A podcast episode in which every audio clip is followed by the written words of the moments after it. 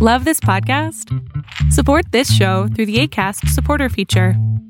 It's up to you how much you give, and there's no regular commitment. Just click the link in the show description to support now. When you're ready to pop the question, the last thing you want to do is second guess the ring. At Bluenile.com, you can design a one of a kind ring with the ease and convenience of shopping online. Choose your diamond and setting. When you find the one, you'll get it delivered right to your door. Go to Bluenile.com and use promo code LISTEN to get $50 off your purchase of $500 or more. That's code LISTEN at Bluenile.com for $50 off your purchase. Bluenile.com code LISTEN. Hey, it's Ryan Reynolds, and I'm here with Keith, co star of my upcoming film, If, only in theaters, May 17th. Do you want to tell people the big news? All right, I'll do it. Sign up now and you'll get unlimited for $15 a month in six months of Paramount Plus Essential Plan on us. Mintmobile.com slash switch. Upfront payment of $45 equivalent to $15 per month. Unlimited over 40 gigabytes per month. Face lower speeds. Videos at 480p. Active Mint customers by 531.24 get six months of Paramount Plus Essential Plan. Auto renews after six months. Offer ends May 31st, 2024. Separate Paramount Plus registration required. Terms and conditions apply if rated PG. Hiring for your small business? If you're not looking for professionals on LinkedIn, you're looking in the wrong place. That's like looking for your car keys in a fish tank. LinkedIn helps you hire professionals you can't find anywhere else, even those who aren't actively searching for a new job but might be open to the perfect role. In a given month, over 70% of LinkedIn users don't even visit other leading job sites. So start looking in the right place. With LinkedIn, you can hire professionals like a professional. Post your free job on linkedin.com slash people today. Rosanne began to withdraw from family commitments and instead started going down a QAnon rabbit hole of child trafficking conspiracy theories. She was like, Hey, have you heard about this? And I was like, No. So she researched it. So I left there at probably five o'clock in the evening, and she texted me at seven o'clock in the morning. She had been up all night watching YouTube.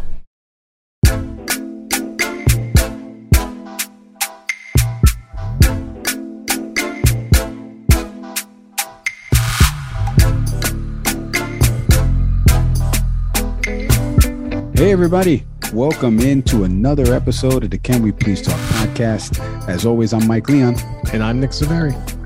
On the program today, hey, don't send a text message on January 6th. Uh, the January 6th committee has had some bombshells in the past few weeks. Nick and I, with the latest on some scathing text messages released from the committee. Speaking of January 6th, the number one podcast in America, Nick, from MSNBC. Well, Go ahead for for now, but right yeah. for now, right, right. The number one podcast in America meets uh, in the top ten podcasts on Good Pods.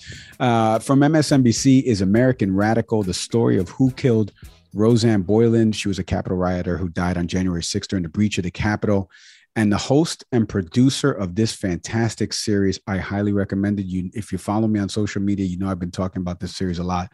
But Ayman Mohyeldin and Preeti Varathan are going to be on the program today.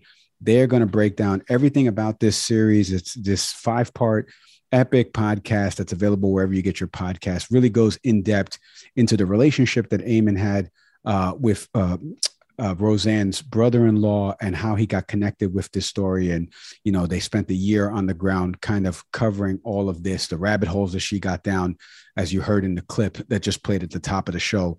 So they'll be joining us later on the program. Nick, how are you doing, buddy, man? We got a lot to talk about. We've been excited about this episode. Uh, you know, just as a side note, I was texting my father, you know, and I he's like, "Who you got coming on the sh- on the show this week?" And I said, "I got Ayman." He goes, "Ayman Mohyeldin." I'm like, "Yeah." He's like, "I watch him every Sunday." My dad's not a big Sunday night football guy. Like, if, if the game's boring, he'll switch over. So it was pretty. It was pretty funny. He'll be listening to this one. He's like, he's like, "How do I get that podcast thing that you do again?" So Dad, if you're listening, welcome to welcome to the show. Finally, uh, but Nick, how are you been? I'm good, man. It's an awesome story. Um, I actually, you know, in terms of recruiting people to uh, Ayman's program, uh, my wife became a huge fan too. I just shared with her the overall premise, and what I've been telling people is the hype and the excitement that we all had about Serial. You know, the first season. Uh, although seasons two and three were, were, were great too. It was the first time I recall a podcast being spoken of almost like an album release. Like every, you know, every week, have you have you listened to it yet? I mean, I had people that were like just literally just hanging out on a couch listening to it, like old time radio. folks, if you've not caught this show, it will bring you back to the hype of season one of Serial. Every episode is just gripping. It's an incredible story. What happened to this poor young woman? Um, and yep. just everything swirling around it. If you're looking for a really easy way to access at a very personal level the impact of January 6th, I cannot, Mike, I'll speak for Mike on this one too. We cannot emphasize enough downloading this show, following this show, and the people who are responsible for that show are with us today. Yeah, it's it's a fantastic series. The episodes are like under 35 minutes. I think the longest one maybe 40. It's and that's the kind of format that and the number that you and I always look to aim, you know, to hit on this show. Um, listen, let's get into the beginning before I was mentioning this about January 6th. The latest news that's happening around the January 6th committee. You've seen this news happening now over the last week or so. The recent text messages that were going to Mark Meadows on the day of the Capitol attack uh, from Donald Trump Jr. to Fox News host Laura Ingraham, Sean Hannity urging Mark Meadows to get then President Donald Trump to tell his supporters to leave the Capitol, right? Then on Friday, a bombshell got released as there was a text exchange that was attributed to a House representative. It was unknown at the time as to who was sending a text message to Mark Meadows and what that entailed. And then Jake Tapper and CNN broke the story on Friday night as to the identity of that person. Take a listen to this. We are learning more about that text message to former President Trump's then Chief of Staff, Mark Meadows, one that outlined a way to deliver the election to Trump before the votes had even finished being counted. Three sources tell me and my colleague Jamie Gangel the members of the bipartisan House Select Committee investigating the January 6 insurrection believe that former Energy Secretary and Texas Governor Republican Rick Perry texted Mark Meadows on November 4th. That's the day after the election. Now, multiple sources who have Perry's phone number and separately databases of phone numbers confirm that the number from which that text was sent, which CNN obtained from a source, that number belongs to Rick Perry that unsettling text message sent while votes were still being counted in several states. It said, quote, Here's an aggressive strategy. Why can't the states of Georgia, North Carolina, Pennsylvania, and other Republican controlled state houses declare this is BS, where conflicts an election not called that night, and just send their own electors to vote and have it go to SCOTUS? So, as you heard there in the report, it was uh, Rick Perry, who worked in the cabinet for then President Donald Trump, who sent those text message exchanges. Obviously, the phone number has been confirmed. Uh, Jake Tapper actually later on in the program had a segment with S.E. Cupp, if you know her, the conservative writer for the New York Daily News. Uh, she's also, you know, been a co-host on The View here and there. Uh, she was the one who confirmed the phone number because she's worked with Rick Perry on something else in the mental health space. Funny enough, we just read an ad read for BetterHelp, but um, a spokesperson for Rick Perry told CNN that the former energy secretary denies being the author of the text. But when he got confronted with the phone number that matched to Rick Perry, he said, Oh, I don't know anything and have no comment. So a lot there. Here, you know, you heard the text message there about why can't these states of Georgia, North Carolina, Pennsylvania, and the other Republican controlled state houses declare that this is BS.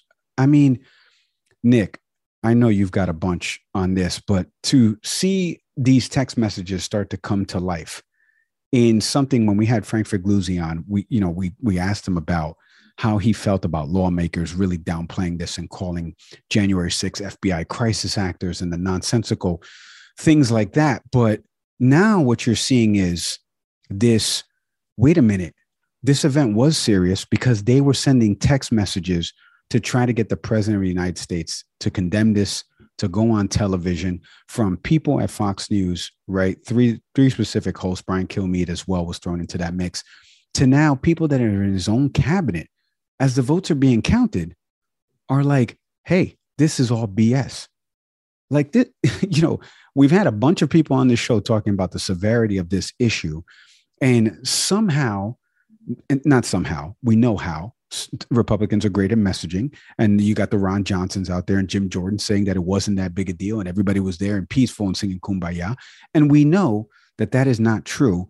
and the producers and host of a show about somebody who died that day are going to come on later to tell us that it was not you know fbi crisis actors but when you when you saw these text messages i was i was texting you some of this stuff as i was watching it in real time on friday give me some of your initial thoughts uh, when you saw this come across the scroll yeah similar to you mike the first thing that that came for me is just a connection of dots you know we're talking about shortly the, after the election and even before the election let's remember how the president was framing the potential of him losing. It began with, well, if I lose, clearly something went wrong with the election. You know, everything is telling me I should be fine.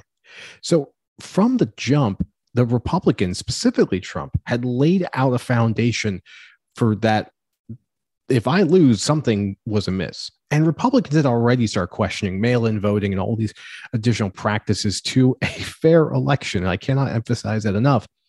What Rick Perry's text points to, and similar to what Trump's messaging speaks to, is that there's a thread here, a narrative thread. Prior to the election, shortly after the election, up until January 6th, and even up and going past that to what the committee's finding. The, the Republicans, at least some people in the Republican Party, had an idea. And let's also go back to the PowerPoint that we started seeing slides of, which was a terrible PowerPoint anyway. If you've ever built a decent deck. That was embarrassment to all of us in the field. Anyway, listen, wait a minute. Before you go any further, I just did a phenomenal PowerPoint presentation the other day because my company still uses PowerPoint for some reason, hasn't transferred over to Keynote. So if anybody's interested in seeing this sports demo PowerPoint presentation that I did, uh, hit us up. Can we please talk podcast at gmail.com? You will get an exclusive on that. I'll show you how to do a real PowerPoint. Go ahead, Nick. Yeah. And, I've seen other decks Mike's done. He's not kidding around that. But but the, it's just chilling. And I think that's, but this is the other thing that I'm going to, that it's important to emphasize. The Republicans' scheme here seems to be, yeah, all these things happened, but was it a crime? It's the George Costanza de- defense again. All these things are showing up, and this constant question of what, if anything, was illegal? Because even when we see Rick Perry's text, basically it's saying this is BS. Hey, here's a strategy if we want to undo the findings of a fair election. Now, simply texting that is in and of itself maybe not a crime. Again, we have to talk to someone like Ellie or other legal experts that we've had on the show about that. But when you connect that to what we saw throughout those coming throughout those months after going up until January 6th, there's a narrative thread that that points to that some people in the Republican Party had a plan in place that if the election didn't go the way they wanted it to, there was a way to delegitimize, delegitimize it.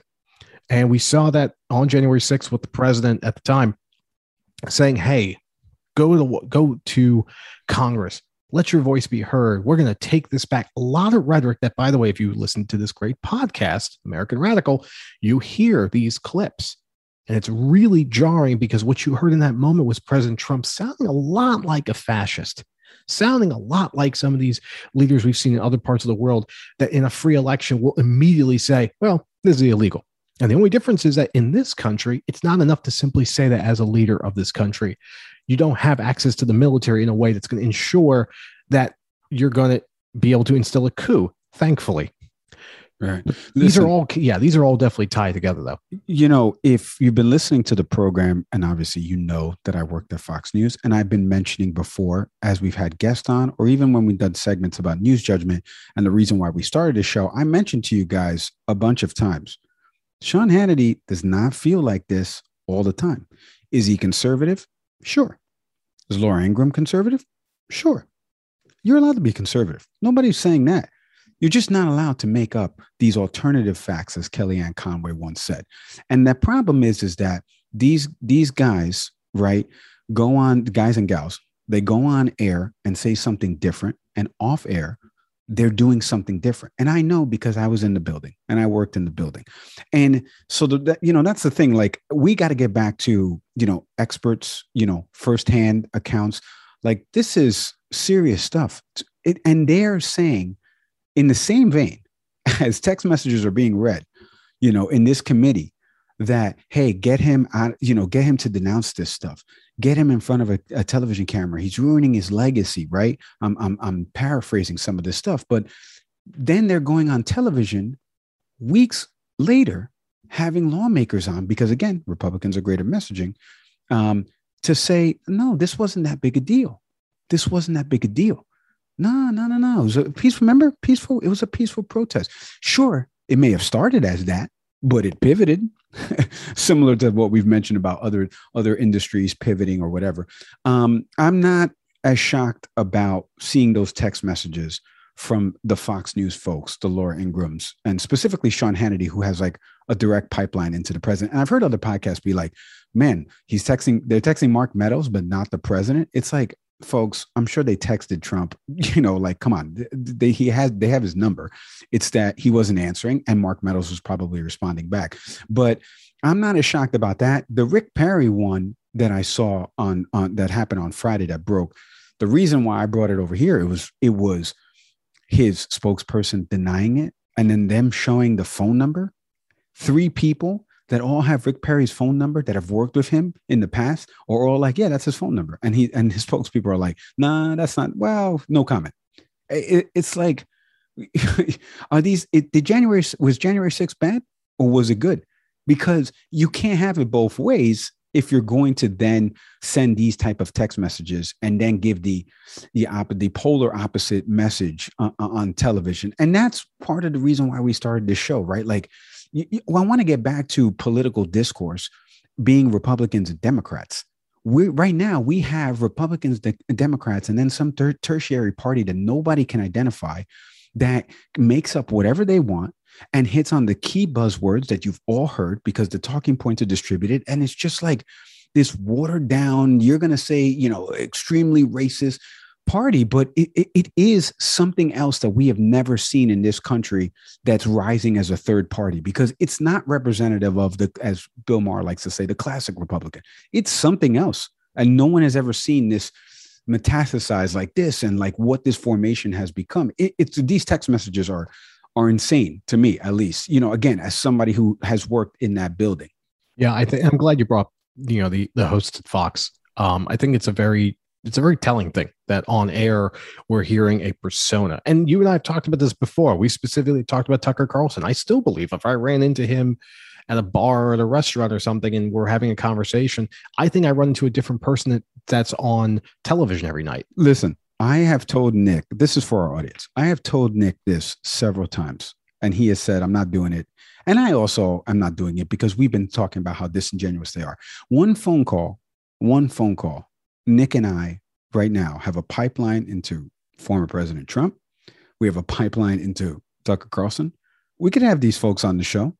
Look, we got we got a host of an MSNBC show coming up in the next segment. But you and I know there's a level of disingenuousness there, especially from Tucker, the, the, the former president. You know, giving him another platform is something he doesn't need. I don't even know if he knows how to use Zoom, but like I, I don't want to do that.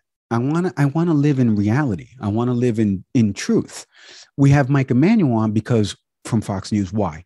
Because I've mentioned this a bunch. Fox will get sued into oblivion if they don't have at least one or two guys that does the news on the weekend.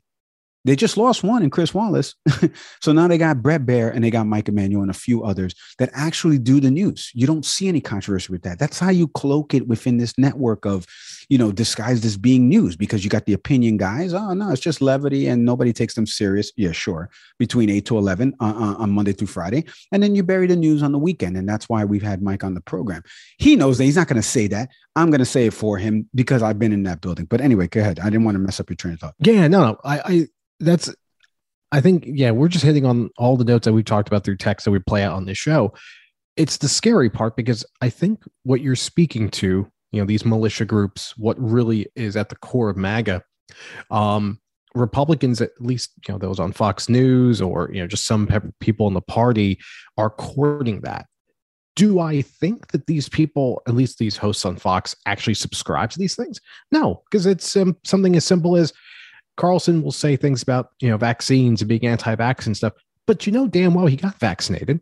So is he really about that life? Is he? He surely he sure ain't Kyrie, right? Right. So, so it's an act, and and they've so much as admitted between the hours of eight and ten. This isn't news. This is commentary. Um, and they're not the only network to do it. Let's be honest about that. But it is scary because they're courting an element in this country of people who are about that life. And that's what you saw on January 6th. And those are the people that even people within the party, someone even like Don Jr., you know, Trump's kid, is like, dude, dad's got to do something about that. Now, you can include the joke here. Why didn't he text his father? And that's a whole nother conversation. But Again, I'm sure he did. He probably did. But that's the frightening stuff is that they stir the pot. They've gotten these people to this point and they're just turning and turning them toward Congress. And that's exactly what we saw on January 6th, specifically played out by the central figure in the podcast and you know those folks that we're going to be talking to in a moment. That is a perfect segue. Nick, you teed it up. I'm going to swing it out of the park. When we come back after the break, the host and producer of the number one podcast, folks, if you have Apple, Spotify, Google Podcasts, wherever you get your podcast, Ayman Mohyeldin, Preeti Varathan are going to be on the program when we come back after the break. January 6, 2021. The situation at the U.S. Capitol is rapidly spiraling out of control. We are having a couple of reports of people being injured uh, in this breach of the security. All told, at least 15 calls for injuries uh, from the Capitol, but all these numbers are expected to increase per the Female, clearly a lot of blood, uh, and the uh, workers who were tending to her uh, clearly attempting some resuscitation efforts. The rioters trying to stop Congress from certifying the presidential election are overrunning police barricades and breaking through windows along the eastern side of the building. Today's episode of the pod is presented by the good folks at BetterHelp, betterhelp.com. Uh, Nick, is something preventing you from achieving your goals? What interferes with your happiness? My kids. No, I'm just messing. no, I no, I, I love hey, BetterHelp. No. Clip that. no, no. Um, that's a great question, man. I feel like I need more time to process that, but um, I, I would say it's me. I think, like most people, I, I think we tend to get in the way of our own pursuit of happiness for a variety of reasons. You know, obviously, I coach by trade, so um, that's a lot of the work that I do. But BetterHelp's an amazing service, man. Tell them more about it, Mike. You know, that is some great insight right there. BetterHelp, if you're listening, Nick's available to be a therapist because BetterHelp we'll slow was, down that one. But okay. right. Well, they'll still go through the vetting process, but of course, BetterHelp will assess your needs. They match you with your own licensed professional therapist. You know, mental health is big these days, folks. And and, and, and seriously, you know, you're seeing companies start new initiatives you know to give employees days off the company i work at has done something recently to, to try to give a week off to people. I know a lot of people in the technology space are overworked during the holidays. You're trying to create all this great content and these new streaming services, and you know you you get a little fried. And BetterHelp is there. It connects you in a safe, private online environment. It's so convenient. You can start communicating in under 48 hours now listen, it's not a it's not a crisis line. It's not a self-help. It's a it's a professional counseling done securely online. You can send a message to your counselor anytime and you get timely and thoughtful responses plus you can schedule weekly video or phone sessions all without ever having to sit in an uncomfortable waiting room. Nobody hates sitting in a waiting room more than me. Uh, BetterHelp is committed to facilitating great therapeutic matches so they make it easy and free to change counselors if needed. It's more affordable than traditional offline counseling, and financial aid is available. The service is also available for clients worldwide, and you can find the particular expertise you need online. Don't limit yourself to the counselors just located near you. It's available in all 50 states. If you want to start living a happier life today, as a listener of Can We Please Talk, you're going to get 10% off your first month by visiting betterhelp.com backslash listener. Join the over 1 million people who have taken charge of their mental health. Again, that's betterhelp.com backslash listener. All right, Nick, I'm going to be honest for a second. We've done about 70 episodes on this great show. We've had luminaries, American historians, professors like our buddy Michael Eric Dyson, New York Times bestselling authors, correspondents across the news landscape, I got a little secret for everybody. I don't care about any of those episodes because wow. I have not been as excited to talk to the host and the producer of the number one podcast in America, American Radical, the story who killed Rosanne Boyland, is the host of American Radical and Ayman on the weekend nights on MSNBC, Ayman Mohyeldin, and the producer of this amazing podcast. I tip my hat. I told you this off air, Preeti, uh, as one producer to another. Preeti Varathan, thank you so much for hopping on the podcast and being with us today. Thank, you guys. Listen, I want to get into this because this this series really captivated me. Um, and I was telling both of you guys this off air. about, you know, my family going through this. We're going to get into that in a second. But Ayman, I turn to you for a second because January 6th has become so polarizing as a topic in this country. We know why. There's one faction of a political party that is saying that it was FBI crisis actors, et cetera, et cetera. But we should all be on one side of this, right? Breaking into government buildings, bad, right? Shouting, hang Mike Pence, bad, right? Your series really goes into how one person, and to be honest, probably more people get down rabbit holes of conspiracy theories, et cetera. And then all of a sudden they find themselves on January 6th. Can you take our audience into the series? What attracted you? I know the personal relationship you have with Rosanne's brother-in-law and Preeti as well. Like what what got you guys to saying we could do a whole series about this? Yeah, I mean, uh, well, thank you very much for having us, and we're honored to be here with you guys and, and speaking about this because it's such an important conversation. And and thank you so much for giving the podcast a shout out. Um, you know, we uh, the story began because we all lived through January 6th, and I think that day we all watched in horror how close our democracy came to being essentially you know at the very least disrupted in a worst case scenario overturned. Because if the election would have been overturned if something would have happened that would have stopped that process uh, from f- being fulfilled we could have been in a very different reality. So i think the gravity and the severity of the moment was not lost on anybody who witnessed it. That day and as we now see even from the january 6th commission republicans themselves even fox news hosts realized how serious this moment was what I didn't realize was the personal connection, and that wouldn't come until a few days later. But even with the personal connection, I think the message that my friend Justin Cave sent me saying the family believes that she was radicalized and used that exact word, and also saying that it happened in the span of six months really was an alarm bell for me because I knew that town, I knew the community of Kennesaw. Um, and for me, it was a bit of a disconnect from what I had grown up in, the community that I had grown up in. And hearing that word radicalized was something I had seen overseas um, in my years as a foreign correspondent covering terrorist attacks in Europe and in the Middle East. I just never imagined that I would be hearing it in the context of Kennesaw, Georgia, and, and the hometown that I went to. So it immediately, as a journalist, it piqued my interest. I connected with Justin. I began to learn more about the story and why the family felt that she had been radicalized. Um, and in the process of doing so, I felt like there was something here that we as a society could learn from, from this one family's experience. And that was part of the reason why I immediately reached out to my colleagues at NBC and see if we can find a way to tell this story. And so that's the that's how it began. That's the genesis of it. Ayman, it's it's hard for me to ignore Ayman as you use the word radical which is actually what drew me to the podcast when Mike had uh, put it in front of me. Um, like you all, and the, just full fact here, the four of us in this conversation are all people of color. Um, we hear the word radical or radicalization. We think of a process that typically um, refers to fundamental, fundamentalist or extreme Islamic terrorism. That's usually sort of what we hang our hats on in the United States with that term it was interesting to th- hear that term as related to a white person and an organization through QAnon that essentially is mostly predominantly made up of white people. In this, in the over the course of developing this podcast, the interviews you both have done, and just a lot of the learnings you've taken, what did you find to be? And I'll specifically just with your background in international correspondence, where did you see sort of the trends and similarities between the process that Rosanne had gone through as it relates to what we've seen overseas, oftentimes when we've used the word radical or or the process of radicalization?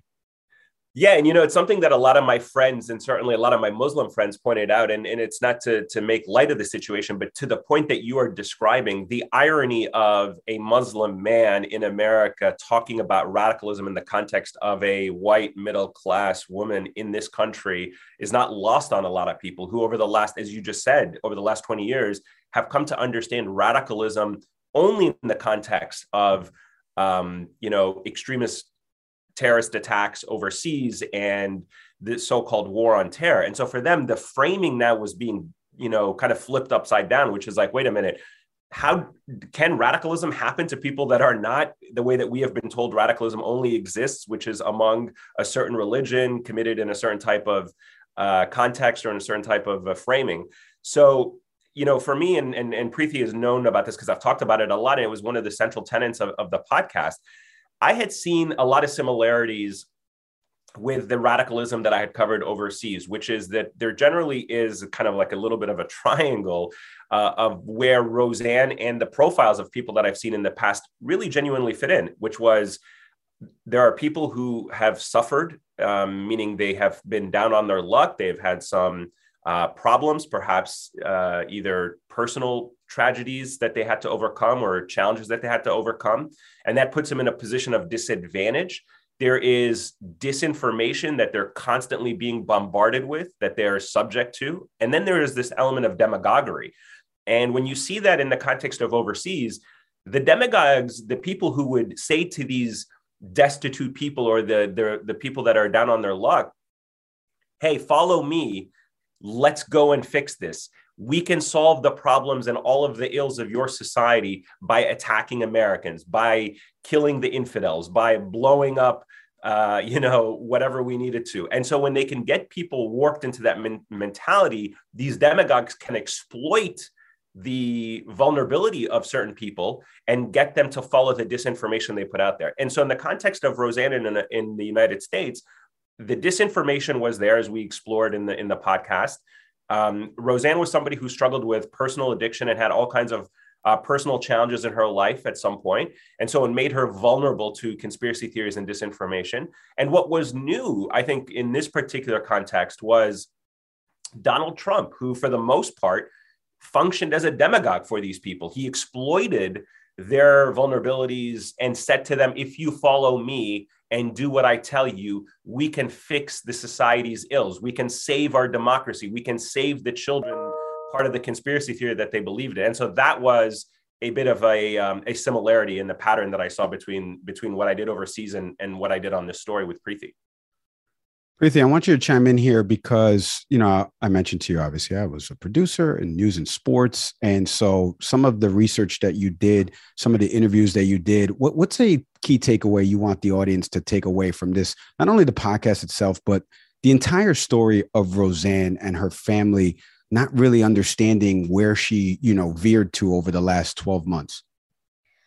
Yeah, I mean, I, I to me, I think the biggest takeaway and part of why you know, Ayman approached our team and part of why I was so interested in his pitch and his story. And he said, Hey, I have this friend from high school. He sent me a Facebook message. Take a look at this Facebook message, just because it's not just the word radicalized, which was really interesting to us, but the time span, right? That this thing can happen really fast. And so for me, and I, I think it's sort of working because, you know, I try not to read the comments too much, but I, whatever, I, I definitely read the comments for the podcast. I think people are recognizing that this thing can happen quickly, it can happen subtly, and it can happen in ways that you wouldn't expect. You know, like Rosanne sort of fell down her own rabbit hole and became radicalized within a span of essentially six months. And so for me, I think if people can kind of recognize that thing that this thing is more like ubiquitous than we realize and that it can happen pretty quickly, I feel like the podcast will sort of have succeeded in that sense. Because that's just, you know, I came to this story, you know, understanding Ayman's background, understanding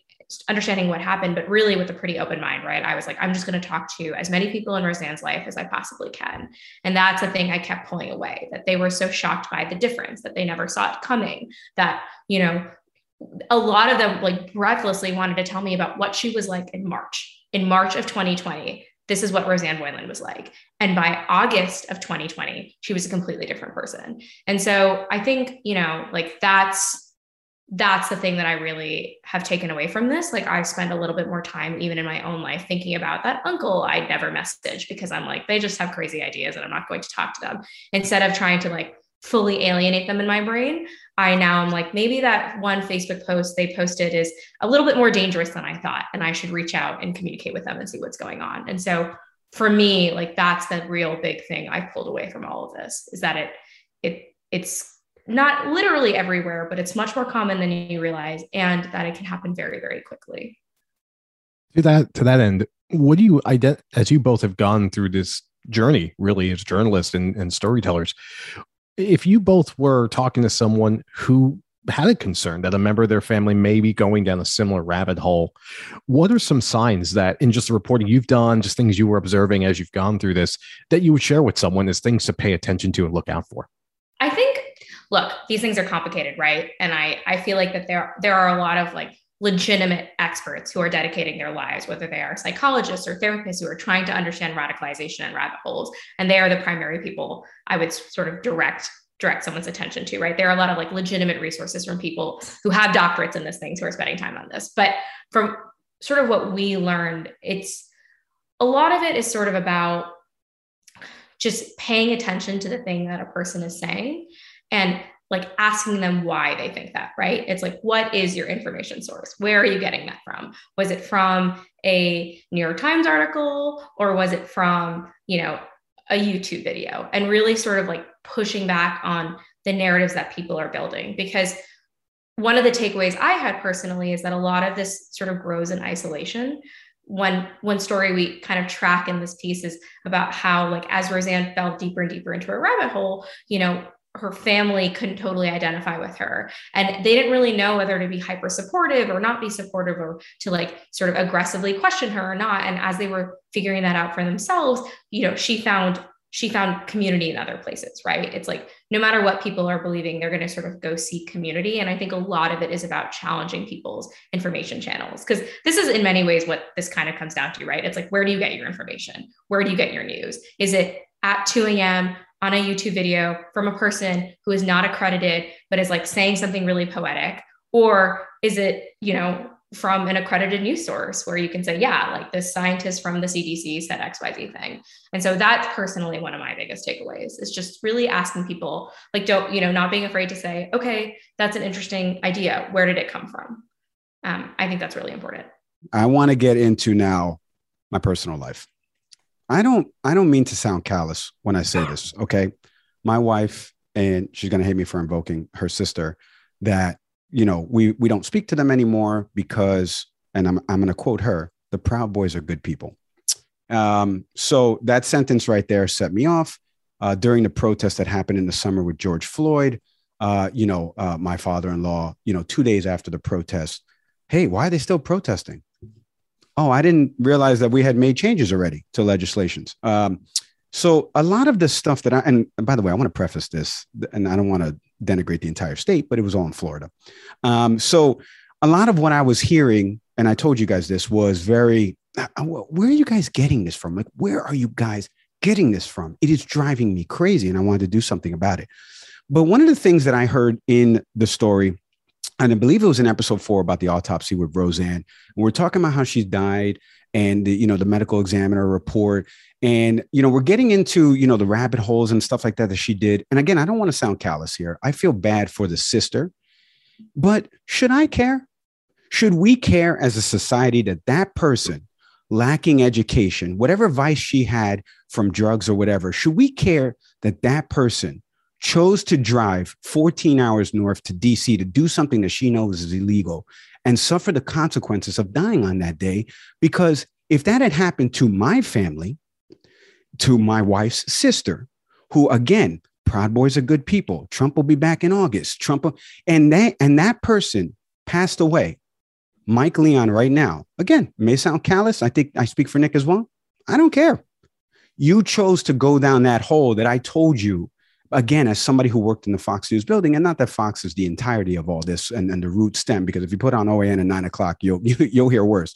But I know that you're getting fed lies. But but she didn't march to the Capitol. Rosanne did. Should I? I turn to both of you. The the finger on the pulse. If both of you had to, you know, uh, think about: is it education? Is it that you know maybe somebody was in her ear like what should i care should we care that this woman did something illegal and died that day about this I, you know, i will go first, uh, Preeti. The short answer is yes, you should care. Um, and the reason why is because we live in a society where this woman, Rosanne, and others um, participated in an insurrection that almost toppled our government. So if you didn't care, you could have right now been living in a situation where constitutionally the process could have been derailed and who knows what we would have been dealing with. So you ignore these societal risks at your own peril. And what we've seen is if you don't recognize that we are both dealing with a disinformation pandemic where people's lives are effectively being ruined based on the information that they're getting, and it's leading them to do dangerous things that have consequences for the rest of us, um, then you're really gambling with something that is very dangerous. And put aside your family experience for a second, put aside Rosanne's experience for a second.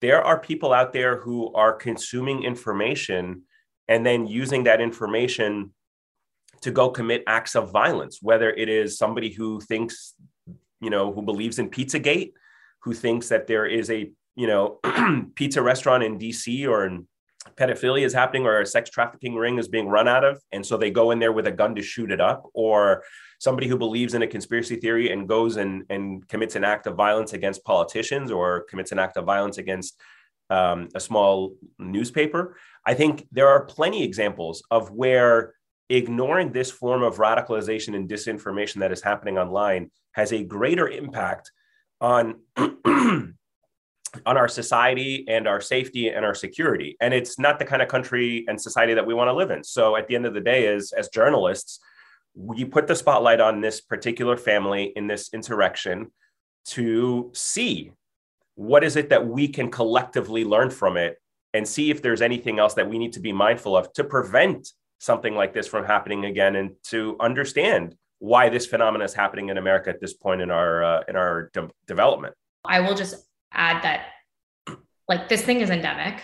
So you have to care because it's it's happening widely, right? And we sort of have a choice, right? We can have our heads in the sand or we can recognize that this thing is happening to your sister and to a lot of other people. And I, am glad Ayman used the word pandemic because we've been talking about pandemics a lot in this, you know, biohealth way, but you know, in this public health way, right? But this is a pandemic too. And I think we are kind of in an information war. So yeah, I, I would say you absolutely should care. And I would also like to point out, you know, we're all we're all like journalists here, but it's like caring and sympathizing are completely different things. And caring about something doesn't mean that you have to decide that someone is uh, not culpable for their actions, right? Like those are those are very different things. And I always saw like my job and Ayman's job was to try to explain. And that's what we're trying to do here. We're trying to explain what happened to Rosanne and how this happens to someone. And in that, I think you should very much care about why this happens, but you get to decide how much you care about the other details, right? It's like that's that's the kind of beauty of the podcast listening experience. You get to decide how you feel about her sister, how you feel about her, how much you blame her, how much you blame someone else. Like that's not, we don't really weigh in on that. We're just trying to explain to you as journalists how this happened. The the series just wrapped up on Sunday. You know, episode just episode five just came out. From where you both stand, just in reflection of the editing process, the storytelling you've all done, if the series were to extend, where do you was there any pieces of of which that you felt would be a place to further explore? I guess this is a long way of asking the cutting room floor question, but where were there opportunities that just through editorial decisions making and such that it felt as though that was not necessarily a place to explore that in reflection maybe if the series were extended or other opportunities came up to dive further into this story or potentially others i guess for that matter to be able to explore further what, what comes up for you both around that uh, Preeti, you want to go first? I mean, Preeti had a much more granular level of the storytelling throughout the process, so I'll let her. I'd let her start with that, and then I can kind of give you a more of a macro picture of what I was thinking. But Preeti, go first. Yeah, I mean, look, I will. Producers to producers, it's like there was a lot left on the cutting room floor. You know, a lot. Like I cannot even tell you how many people I talked to, and uh, you know, I always say that everything matters, and every person you talk to, every document you uncover, every diary entry you find or photograph you look at sort of helps infuse the reporting process. And all of that knowledge is definitely reflected in the series, but it's five episodes, and our goal was to try to create something really tight. You know, it's that every scene matters, every piece of tape matters, every sort of twist and turn in the narrative really does deliver and kind of like culminate in that final episode. What I will say is like, I you know there are many there are many like places we could have gone with the story but i personally feel like the podcast really answers the primary question which is why was she radicalized? And the interviews that we used and the sort of like tape that we use ultimately really answer that question. And so i'm not sure there's you know a lot a lot more that i would necessarily want to go into for this story in particular because i think part of having, you know, and me and Ayman, you know, worked as a duo to put this thing together, but we have like a whole incredible team behind us, which I just say like incredible editors, incredible, you know, APs, just people really working behind us to make this thing amazing. And part of what made this podcast so strong was like the really sharp editing, really asking ourselves, like, does this thing matter? Does it not matter? For me personally, I think I mean, who knows? And we never know what's going to happen. But I feel like, if anything, this has opened the door for me to say there are so many other stories like this. And I actually, you know, through spending so much time with Rosanne's family, and in a way, Rosanne, like I am kind of interested in saying, like, what's the next American radical story, right? Because Rosanne is not the only American radical. And so I'll let Ayman speak to this as well. But it's like for me, the thing that I'm most interested in is figuring out where can we go next? What is the sort of story we can tell next about American radicalism? Because I, I know for a fact that Rosanne is just the tip of the iceberg. There's way more here. So, I mean, just to just to add to that really quickly, I think that and and if you kind of see where we left off at the end of the series, which is really a very interesting phenomena for me, is how a certain segment of our society and our politicians are running away with the narrative of Rosanne's life and what happened on January 6th. And I think this is very interesting because it's kind of like a um, it's the beginning of a next chapter of recruitment and radicalism and recreating and rewriting a narrative about that day. And so when you can take something that happened um, as clear as day, something that the world witnessed that was documented, like January 6th, and then rewrite the narrative around it, you could see in real time how disinformation plays a role in recruiting another generation or another group of people into radicalism or going down that road. So if you ask me like you know what did we leave out or is there anything that we left out about Rosanne's life? I mean, look, you know, we have hundreds of hours of footage. Um, you know, if we had 6 months to tell this podcast, you could probably even go into a whole entire deeper profile of Rosanne but for the for the sake of what we set out to answer which is how did she get radicalized? How did it happen so quickly? And why is this so dangerous? I think we achieved that. But as we see at the end of the episode at the end of the series of episode five um, we're right back at the beginning of a new wave of politicians who are willing to ignore the facts and the reality of january 6th to achieve a political objective. And so we're right back on uh, you know you know, I guess like you know, square one of of what are we going to do now when you have politicians who are who are rewriting this, and we can also kind of now that we have this sense, I think of how people get radicalized in this current climate, you can take that model and start looking back, as Preeti was saying, um, about other Americans and who have gone down similar roads of radicalism and what we need to learn from their experiences and, and the damages that they have done as well. To Ayman's point, we couldn't have predicted when we started reporting this out in like February or March, we could not have predicted. You know, the last episode gets us to like a week before it went live, right? We are talking about things that literally happened a week before the episode. You know, I'm in the writer's room and I could tell you we were writing as news was unfolding and we had to keep rewriting and rewriting because the news around Rosanne was changing. And I just, I think there's something like to Ayman's point, I think there's something like deeply, deeply ironic that Rosanne, in a way, died because of conspiracies, because of sort of consuming misinformation. And now her own story is at the center, at the nucleus of like a new swirling conspiracy that is making its way into Congress. Right. And so, yeah, I mean, I'm so excited about like, or rather interested. That's the probably more appropriate way to put it. Like, I'm interested in all these other stories, but I think even Rosanne's story is now folding into this new chapter. And Ayman put that really well. But that that to me was the crazy part. It's like we couldn't have even predicted that. You know, when we greenlit the story, when we started reporting on it, we didn't know that news was going to break about her just weeks before our last series went out. And the fact that it is, and the fact that there's this like sort of dramatic irony to all of it, I think is telling of the sort of information war that we're in. Well, listen, I, I want to pose something to both of you as journalists. And we, we've done a bunch of different segments about news judgment on this program and news judgment more so from the lens of the consumer. When I talk about that on this podcast, I talk about taking a series of facts and commonalities across an article that you see on MSNBC, Bloomberg, Reuters, whatever it is, and saying, okay, these are the common set of facts. There was a car fire in Queens and this many people died, et cetera, et cetera. I, people like Rosanne, uh, lack basic principles of what journalists like yourself do, you know, sourcing things on and off the record before publishing.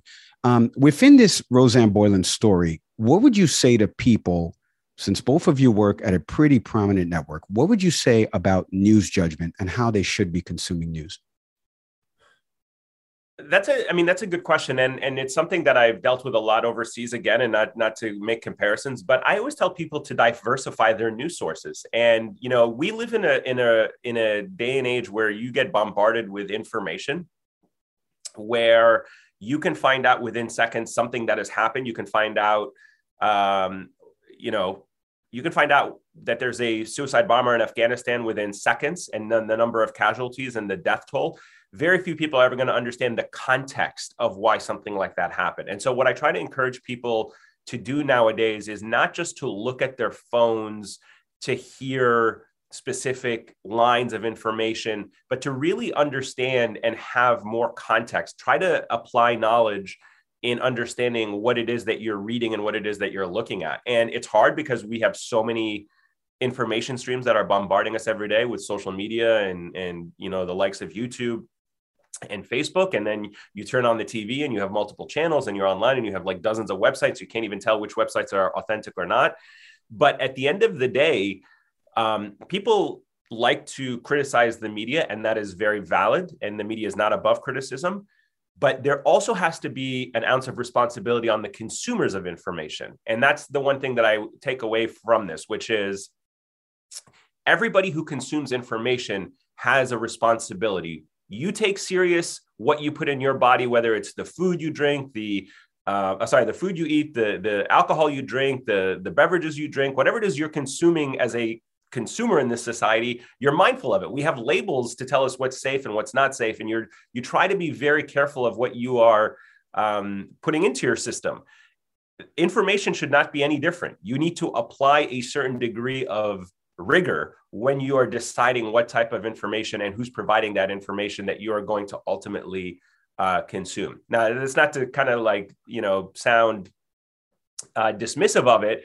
You know, there's a lot of criticism to go around the media and the media systems in this country, but I do think a big responsibility of it also is with the readers, the watchers, the consumers in making sure that they are getting reliable, accurate information and to test the information that they're consuming by cross checking it, cross referencing it, going to primary sources, diversifying it, not to get siloed into specific streams of information, whether it's liberal media or conservative media or social media or online media, but to try to diversify as much as you can.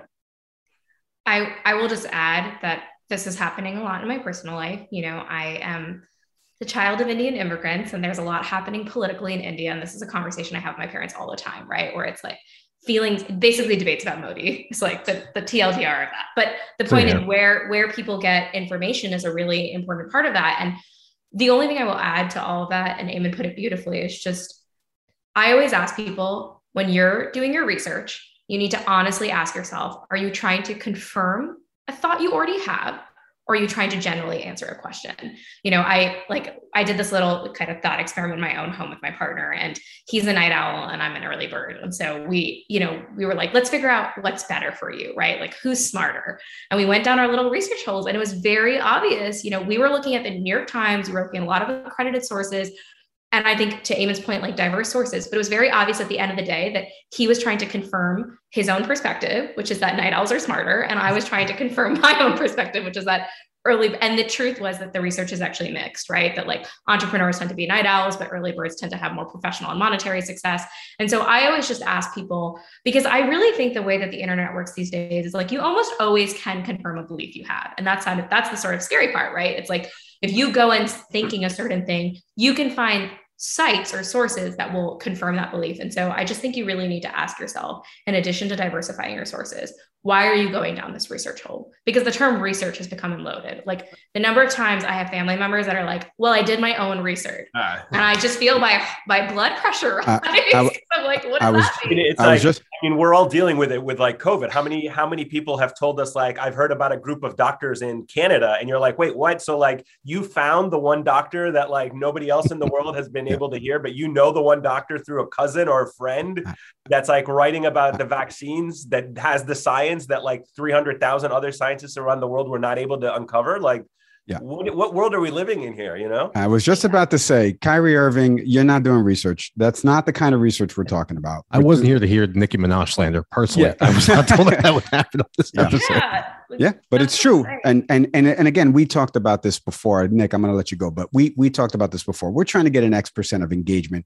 when we post something, just like you guys are trying to get an X percent. Nicki Minaj, your personal responsibility of 22 million followers and 157 on Instagram. There's going to be siphons of that that say I saw it there, and I know because it's bled over, and we've all had this commonality of it's bleeding over into our life. I saw this here, I saw this there, and it's not a trusted source. For every 25 trusted sources, there's 10 on online where you can find the same thing from a you know dot com, you know mikesblog.com, mikesthoughts.com. So it's there is a lot of misinformation, disinformation that you have to battle every day. I appreciate the the fight that you guys are doing. Go ahead, Nick.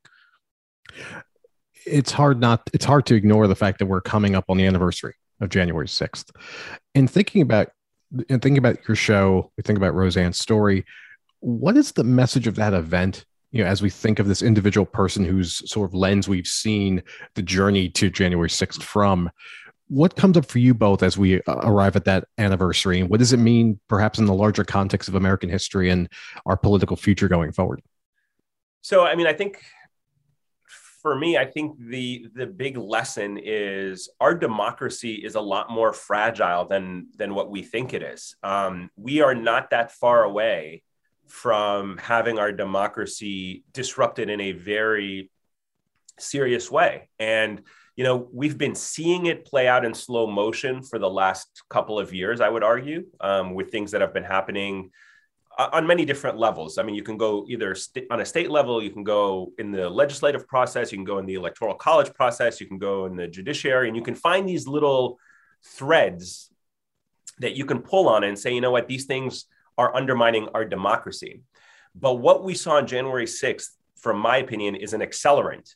What we saw is if there is somebody who is willing to stand up in front of the world and lie that the election was stolen and say that our election our election system was rigged or didn't work or there was violations that undermines the confidence of the 300 million people plus who live in this country and you are able to get as you saw on January 6th, let's say tens of thousands of people to go to the Capitol this time to disrupt that constitutional process, we're not that far off from seeing somebody else do it in a different way with more than tens of thousands of people who could plan for it a little bit differently, who could, instead of using thousands of people like Rosanne, use people on the inside of Congress. Let's not forget that there were 100 plus members of the House of Representatives who voted to decertify the election results, who did not believe that the election results were legitimate. Couple that with the, you know, hundreds of local and state officials who also believe that the election was stolen, whether it be in Arizona or Georgia or Pennsylvania, and trying to create this chaos. Our democracy is very fragile. And I think the lesson that we learned from this podcast is you may look at Rosanne and say, well, she has, she's not going to, I mean, nobody cares about her in the context of how our democracy could possibly get trampled. But I think if you see the trajectory of her life in the span of six months, going from somebody in Kennesaw, Georgia, a remote part of Georgia, somebody who was apolitical according to her family, somebody who had never voted before, and in the span of six months saying, I believe in a cause that is willing to risk my life and go to the steps of the Capitol and stop the vote. I think that is a, a very um, short distance as we learned in this podcast. So that's for me as we approach this anniversary. I would say that um, our democracy is a little bit more vulnerable than it is. It may have survived 200 years, but it's not guaranteed that it will survive another 200 years with all of the new dynamics that are in play information, disinformation, demagoguery, uh, you know, inequality in our society that creates this disparity of resentment between those that have and those that don't have and feeling that you're being left out of the political process and feeling that the democracy and the governance and the government no longer represent you. So you have this responsibility to try to go out and commit an act of violence like overthrowing an election. I feel like I've made two new friends. Nick, I feel you feel the same way because you and Preeti are going to connect. What was the Modi thing, Nick? What do you call Modi again? what, what I, I, forget what I used to refer. I forget what you said, but Nick Nick is always texting me about Modi. But and so yeah. anyway, listen, I rarely say this. Um, I love, love, love, love this series. I cannot get enough of this. Like Nick said, if you make an episode six, seven, eight, nine, or even a season two, you will have two consumers here, Ayman and Preeti. You can catch Ayman every weekend hosting his show, Ayman on MSNBC. Check out American Radical wherever you get your podcast. Preeti Varathan, the fantastic producer. I'm sure she's going to produce a bunch of other things. You need more spotlight, Preeti, because you are fantastic and this series is great. Thank you to both of you for being on the show. We truly appreciate the time you've given us. Continued success and continue the fight to battle against misinformation and disinformation. Thank you guys. so Pleasure. much. Thank you. Thank you. All right. I could listen to that all day. Our thank yous to Ayman Mohyeldin and Preeti Varathan. Like I mentioned, the number one podcast in America, American Radical, available wherever you get your podcasts. The five part epic series is available now. Um, you know, if you're driving on a long drive or during the Christmas break, please, please listen to this series. It is important. I invoked my own family in there, but it is really important. There are people that are getting down the rabbit hole of pretending to do their own research, right? We talked about how research has become a buzzword people are not understanding how to do it. We've got to get back to experts, people that have years of experience doing something, scholarly articles like Nick talked about a while ago. Like th- this series is is a must listen to as a cautionary tale for somebody that just let it slide all of a sudden within over a six month span. She's dying at the steps of the Capitol. Nick, a quick a quick takeaway for you on the series. Yeah, I mean, I think the timetable is crucial to understand. Over the course of six months, we have a person who's gone from being apolitical to wanting to watch, you know, with devotion a news program, uh, even recording it, which came up like these really fascinating things to a person that their engagement with their family has changed and it's happened so fast and it's happened as it relates to January 6th. If anything, for anyone you know listening to that show uh, or listening to our interview today, understand that January 6th isn't just some political event. It's not something that we were all watching on the news that day and you know texting you know our friends and loved ones saying what the hell is going on. Like something built up to that, and I think what not, not I think I know what this podcast, what Ayman and Preeti had told, the story that they tell us explains a, on a very personal level the road to that. And it's not what you all think. It's not you know just it, it, like Rosanne's story is very is very important that way because it truly could happen to anyone and it can happen in a very short amount of time. And we talked about you know during the interview what to notice. Yeah. again we're about to go into the holidays. You know we're coming or we're in the midst of our holiday season right now you have family, you have friends, you can notice some odd behaviors and things that people are quoting to you and continue to bring up Facebook or things about vaccines, you know, false and otherwise. How to be mindful of it. And this right. podcast, at least for me personally, was a really helpful reminder of things to be aware of and not just necessarily cutting out family from your life, but understanding what's going on for them and digging in to know that to honor the fact that something isn't right and you have a choice to make. Do you disengage or, you know, or try to re-engage a family member who, for all intents and purposes, is lost at that current moment. Yep. I mean, you know how I feel about that. You disengage. But anyway, um, our big thank yous to them. Like I mentioned, American Radical, the number one podcast in America. Check it out, available wherever you get your podcast. For this show, video, you want to watch the YouTube clips of this episode, check out our YouTube channel, IG, TikTok, Twitter, at Can We Please Talk podcast, on Twitter, at Can We Please Talk. As always, I am Mike Leon grateful to be a part of this amazing show and talk to some incredible people about their amazing show. I'm Nick Saveri. Thank you so much, everybody. Happy holidays.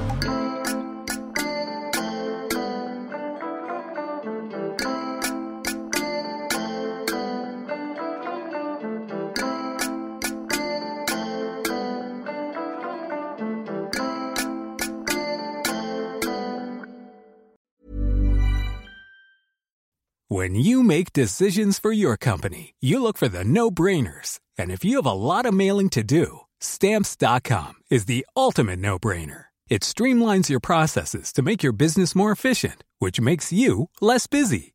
Mail checks, invoices, legal documents, and everything you need to keep your business running with stamps.com.